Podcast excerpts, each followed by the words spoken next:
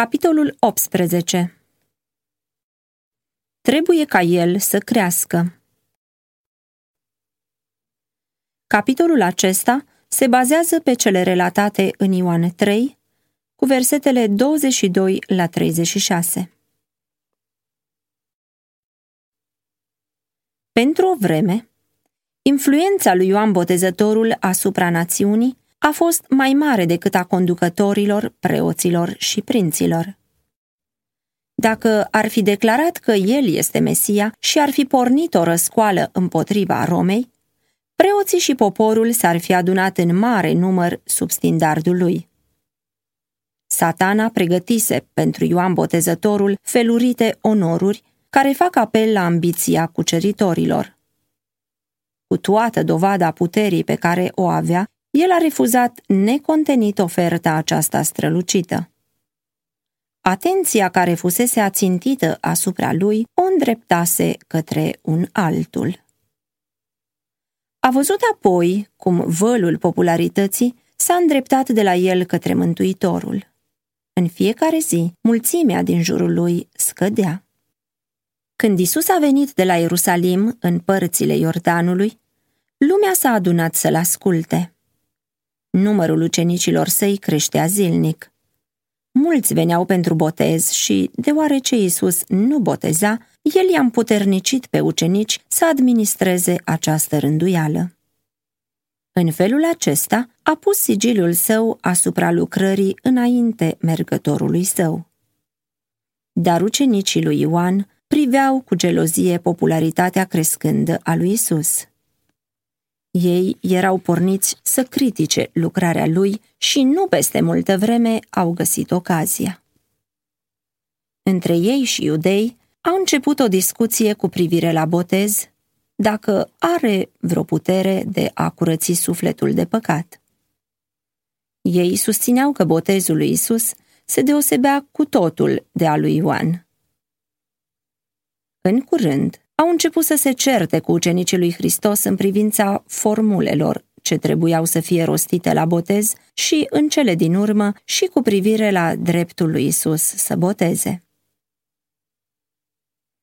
Ucenicii lui Ioan au venit plini de supărare zicând, Învățătorule, cel care era cu tine dincolo de Iordan, despre care ai mărturisit tu, iată că botează și toți oamenii se duc la el. Prin aceste cuvinte, satana îl ispitea pe Ioan. Deși misiunea lui Ioan aproape se încheiase, tot ar fi putut să pună piedici lucrării lui Hristos. Dacă ar fi început să se laude, dacă s-ar fi supărat sau dacă ar fi exprimat descurajare pentru faptul că a fost lăsat în umbră, el ar fi semănat semințele dezbinării ar fi încurajat invidia și gelozia și ar fi împiedicat în mod serios înaintarea Evangheliei. Din fire, Ioan avea defectele și slăbiciunile caracteristice oamenilor, dar atingerea iubirii dumnezeiești îl transformase. El locuise într-o atmosferă necontaminată de egoism și de ambiție și mult deasupra miasmelor geloziei. El n-a aprobat nemulțumirea ucenicilor săi, ci le-a arătat cât de clar înțelegea legăturile sale cu Mesia și cu câtă voie bună îl primise pe acela pentru care pregătise calea.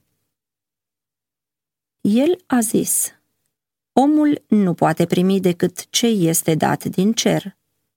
Voi înșivă îmi sunteți martori că am zis, Nu sunt eu Hristosul, ci sunt trimis înaintea lui.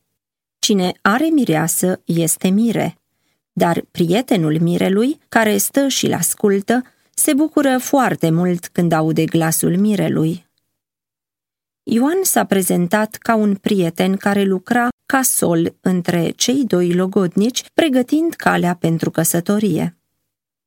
Când mirele și-a primit mireasa, misiunea prietenului a încetat.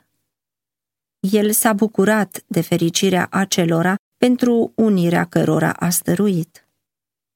Tot așa și Ioan fusese chemat să-i îndrepte pe oameni la Isus și el avusese bucuria de a fi martor la succesele lucrării Mântuitorului. El a zis, Această bucurie, care este a mea, este de plină. Trebuie ca el să crească, iar eu să mă micșorez.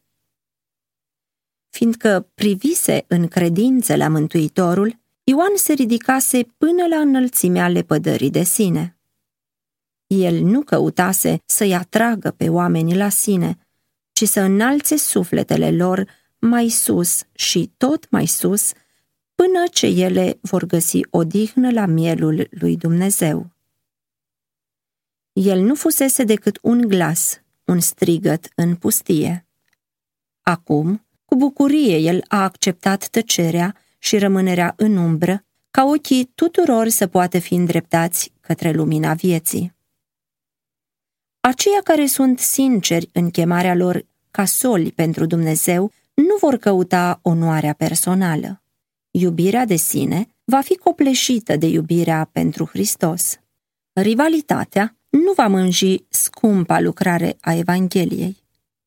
Vor recunoaște că lucrarea lor este aceea de a proclama, la fel ca Ioan Botezătorul, Iată mielul lui Dumnezeu care ridică păcatul lumii.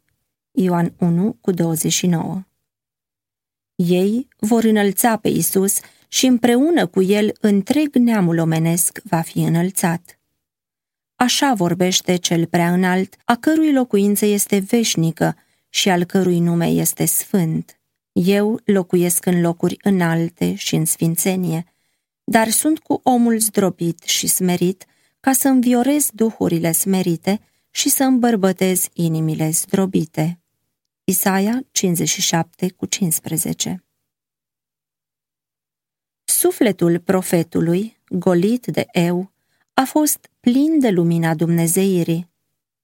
În mărturia depusă pentru slava Mântuitorului, cuvintele lui erau ca o continuare a celor pe care Hristos le rostise la întâlnirea cu Nicodim. Ioan a zis, Cel ce vine din cer este mai presus de toți. Cel ce este de pe pământ este pământesc și vorbește ca de pe pământ. Cel ce vine din cer este mai presus de toți.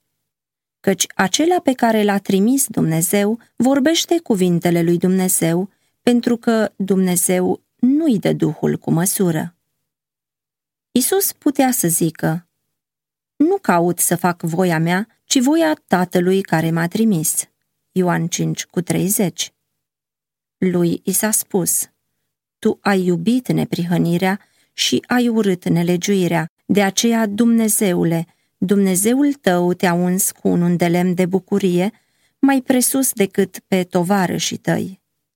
Evrei 1 cu 9 Tatăl nu-i dă Duhul cu măsură. La fel se întâmplă și cu urmașii lui Hristos. Noi putem primi lumina cerească numai dacă suntem gata să fim goliți de eul nostru.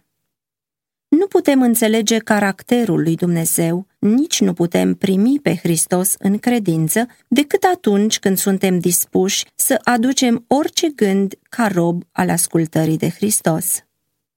Tuturor acelora care procedează astfel, li se dă Duhul Sfânt fără măsură. În Hristos, locuiește trupește toată plinătatea Dumnezeirii. Voi aveți totul de plin în el. Colosenii 2 cu 9 și 10 Ucenicii lui Ioan spuneau că toți oamenii veneau la Hristos. Dar având o viziune mai clară, Ioan a zis, Nimeni nu primește mărturia lui. Așa de puțini erau dispuși să-l accepte ca mântuitor din păcat. Dar cine primește mărturia lui, adeverește prin aceasta că Dumnezeu spune adevărul. Ioan 3 cu 33 Cine crede în Fiul are viață veșnică. Nu este nevoie de dezbateri ca să știm dacă botezul lui Hristos sau al lui Ioan curățește de păcate. Numai harul lui Hristos de viață sufletului. Lipsit de Hristos, botezul, ca oricare altă slujbă, este o formă fără valoare. Cine nu crede în Fiul nu va vedea viața. Succesul lucrării lui Hristos, pe care Ioan îl primise cu atâta bucurie, a fost vestit și cârmuitorilor din Ierusalim. Preoții și rabinii fuseseră geloși datorită influenței lui Ioan, când au văzut că oamenii părăsesc sinagogile și se duc în pustie. Dar aici era cineva care avea o putere și mai mare de a atrage mulțimile. Acești conducători în Israel nu erau dispuși să zică împreună cu Ioan, trebuie ca el să crească, iar eu să mă micșorez. Ei s-au ridicat cu o nouă hotărâre de a pune capăt acestei lucrări care îi îndepărta pe oameni din jurul lor. Isus știa că ei nu vor cruța niciun mijloc pentru a crea neînțelegeri între ucenicii săi și a lui Ioan. El știa că furtuna care se apropia urma să smulgă pe unul dintre cei mai mari profeți din câți au fost dați lumii. Din dorința de a evita orice ocazie de neînțelegeri sau de ceartă, el și-a oprit în liniște lucrarea și s-a retras în Galileea. Și noi, rămânând credincioși față de adevăr, trebuie să evităm orice lucru care ar duce la dezbinare și la înțelegere greșită. Căci ori de câte ori se ivește așa ceva, urmarea nu este decât pierderea de suflete. Oriunde se ivesc împrejurări care amenință să ducă la dezbinare, trebuie să urmăm pilda lui Isus și a lui Ioan Botezătorul. Ioan fusese chemat să fie în frunte ca reformator.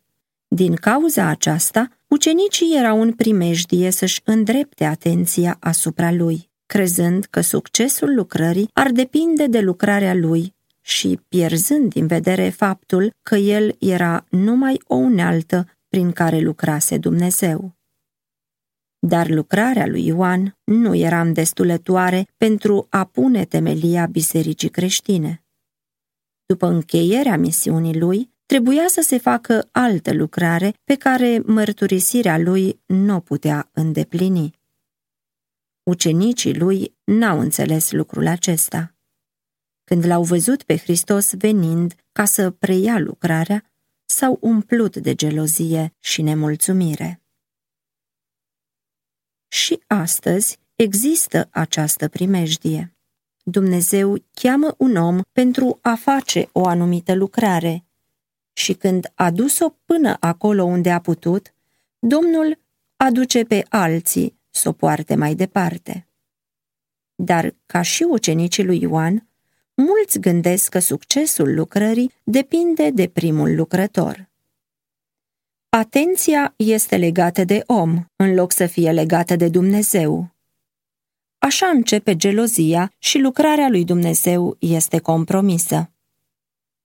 Cel care este onorat în felul acesta necuvenit este ispitit să cultive încrederea în sine. El nu-și dă seama că depinde de Dumnezeu. Oamenii sunt învățați să se încreadă în om pentru călăuzire. În felul acesta cad în rătăcire și ajung departe de Dumnezeu. Lucrarea lui Dumnezeu nu trebuie să poarte chipul și amprenta omenească. Din timp în timp, Dumnezeu va scoate la iveală oameni prin care se pot realiza mai bine planurile lui.